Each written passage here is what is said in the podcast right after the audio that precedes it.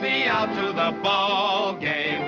Take me out with the crowd. Buy me some peanuts and cracker jack. I don't care if I. Hey, I told you once before, any excuse I can get to hear. Gene Kelly and Frank Sinatra sing "Take Me Out the Ballpark," I'm going to take it. Believe me. And a lot of years ago, I love those two guys. Just listen to them. Anyway, welcome to Hare and Now. My name is Jeff Hare. Glad you're with me tonight on kind of a spring training chat, a little bit, along with my producer Russ Omar. We're glad you're along with us tonight. Just want to talk some spring training, what we see and what we don't see. Cubs winners on Tuesday as they defeated Texas uh, Rangers by the score of nine to six. Uh, Cubs now won four straight, eight and four on the year in the preseason or the uh, spring training season, I should say. Preseason football. I do mix them up, so if you hear me refer to preseason, know what I'm saying. I, it's the same thing. But anyway, uh, a question was asked, and I kind of want to talk about a little bit tonight. Do we real excited about spring training, or is there any indication if a team plays well in spring training, does it carry over the regular season? And to that, I'll tell you, no, really, it doesn't. You have to remember in spring training, what you're seeing is is guys competing for roster spots, especially the younger players. When a team plays another team, you don't know if you're going to get their best pitcher or their worst pitcher. You, you could get Max Scherzer, you can get uh, Joe Joke, who's going to be in Class A next year. You know what I mean? You just don't know who you're going to get.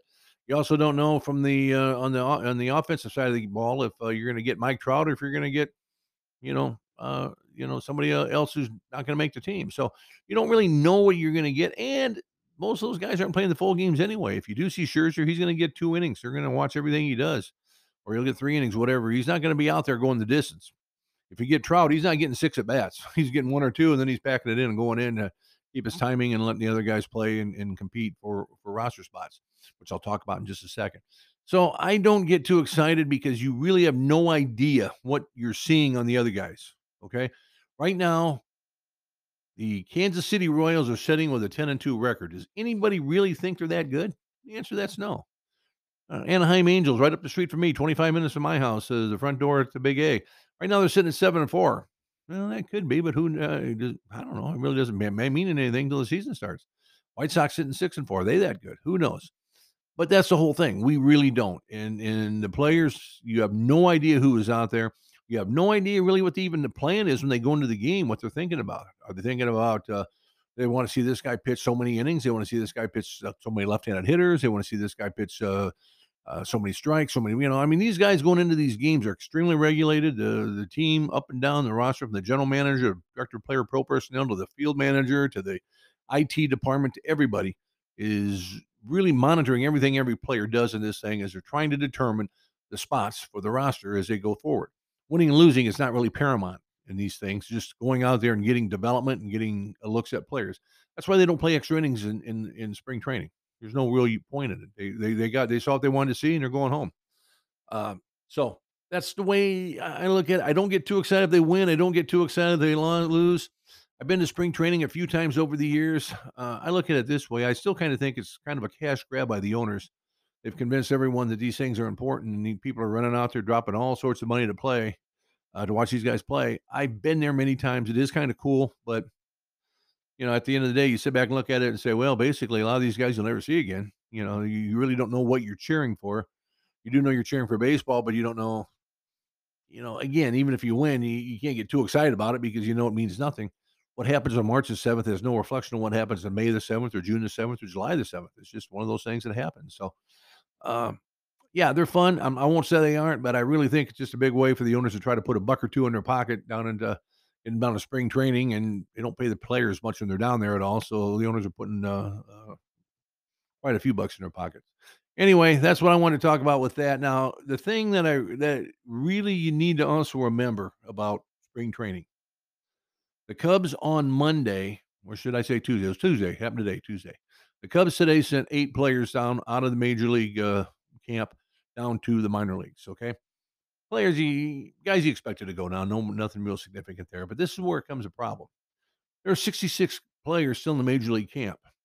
When the Cubs break camp, coming up here in what 24 days, I think it said in True Blues today. Uh, when the Cubs break camp and make the move to Chicago, they can only have 26 guys in a roster.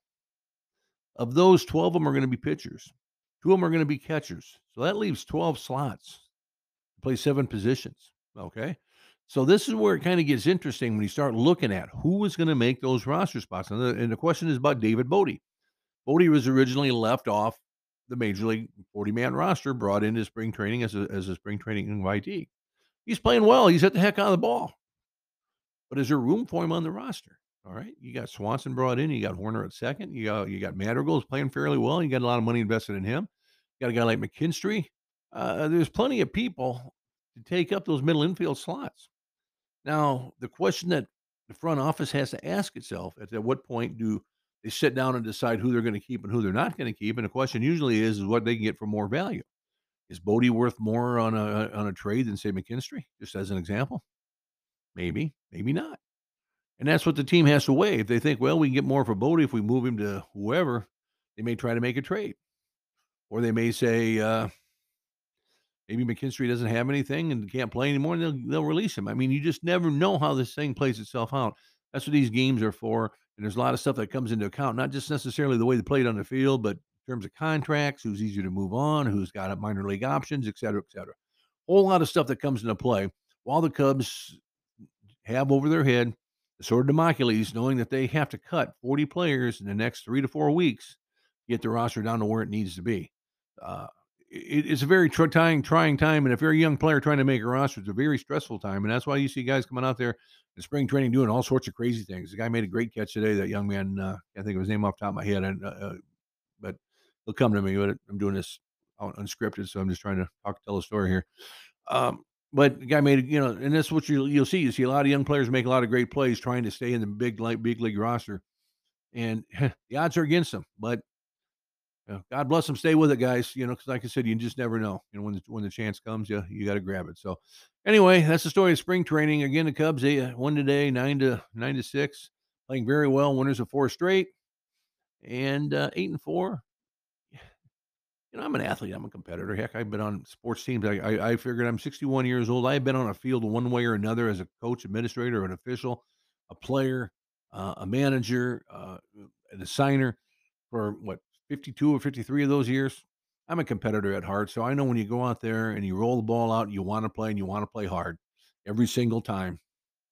And so I, I grant that I grant you that, and let's go out and win them. I mean, obviously it's better to win, but just keep one thing in mind A few years ago, the Detroit Lions went 0 for 16 in the NFL regular season. They also went 4 0 in the preseason. So, really, what happens in the preseason has no bearing on what happens in the regular season. And football and baseball usually use uh, preseason for the same thing. So, we'll go from there. Uh, page two tonight. Mm. I don't want that. I don't want that one no more. Yeah, all right. Let's use that. Page two. There, let's use that one. That's a little bit better. On page two, the thing I want to talk about there is uh, Kyle Hendricks said uh, he threw a bullpen on Monday, 25 pitches. They say he looked pretty good. Uh, good. I'm, I'm, glad for him. He has 10 more. Uh, they say nine more bullpen sessions left. They want him to do 10 bullpen sessions before he throws batting practice. Figure another month at least. Uh, into, at least another month into the regular season. I'd say maybe first of May or so. They'd have a better idea what to expect with Hendricks. I sincerely hope for Kyle's sake he makes it back. He's from this area where I live right now, where I'm sitting right now. Um, in fact, he and I share a hospital. Hospital he was born in is the same hospital that pulled me out of the from, from the brink a couple times. So I, uh, yeah, really have really really hope nothing but for the best for Kyle. My concern is, and when we are younger, we called them junk ballers. As they get older now, they call them more finesse pitchers, guys that you know hit more movement and hit spots and all that kind of stuff, like what Hendricks does. Those guys, when their arm goes, it usually goes. It's very hard to maintain a steady diet of curveballs for years. And it really is. And, and it just tears your arm to no end. And I really, I hope I'm wrong. I really do. I have no reason to believe I'm wrong. He's still young. By every count, he still is in decent shape. He should be able to make it. I really hope he can. Uh, it just, like I say, just, you, you see it happen all the time with guys that are are, are over finesse pitchers and, and get by on a lot of a lot of their their smarts as opposed to their overpowering stuff. And their arms when they go, they usually go fairly quick and and and fairly fairly tough. Uh, but I again, I, I'm all for him. I hope I'm wrong about this, and I if I do, I'll be the first to come on this very microphone, this very computer screen, and uh, say to you, "Hey, I was wrong. This guy still has it, and hopefully I, I, he does, and hopefully we will." So Let's hope the best for Mr. Hendricks. Let's hope the best for everybody. Suzuki still battling the oblique, still day to day.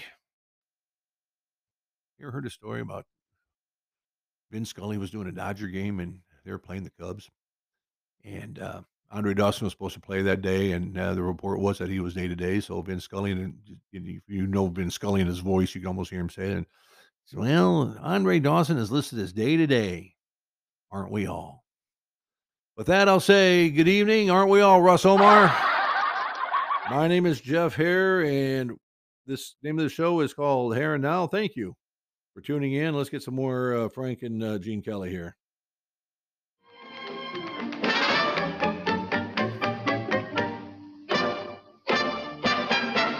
I'm watching the video. They're dancing. Sorry. This is Jeff. Thank you.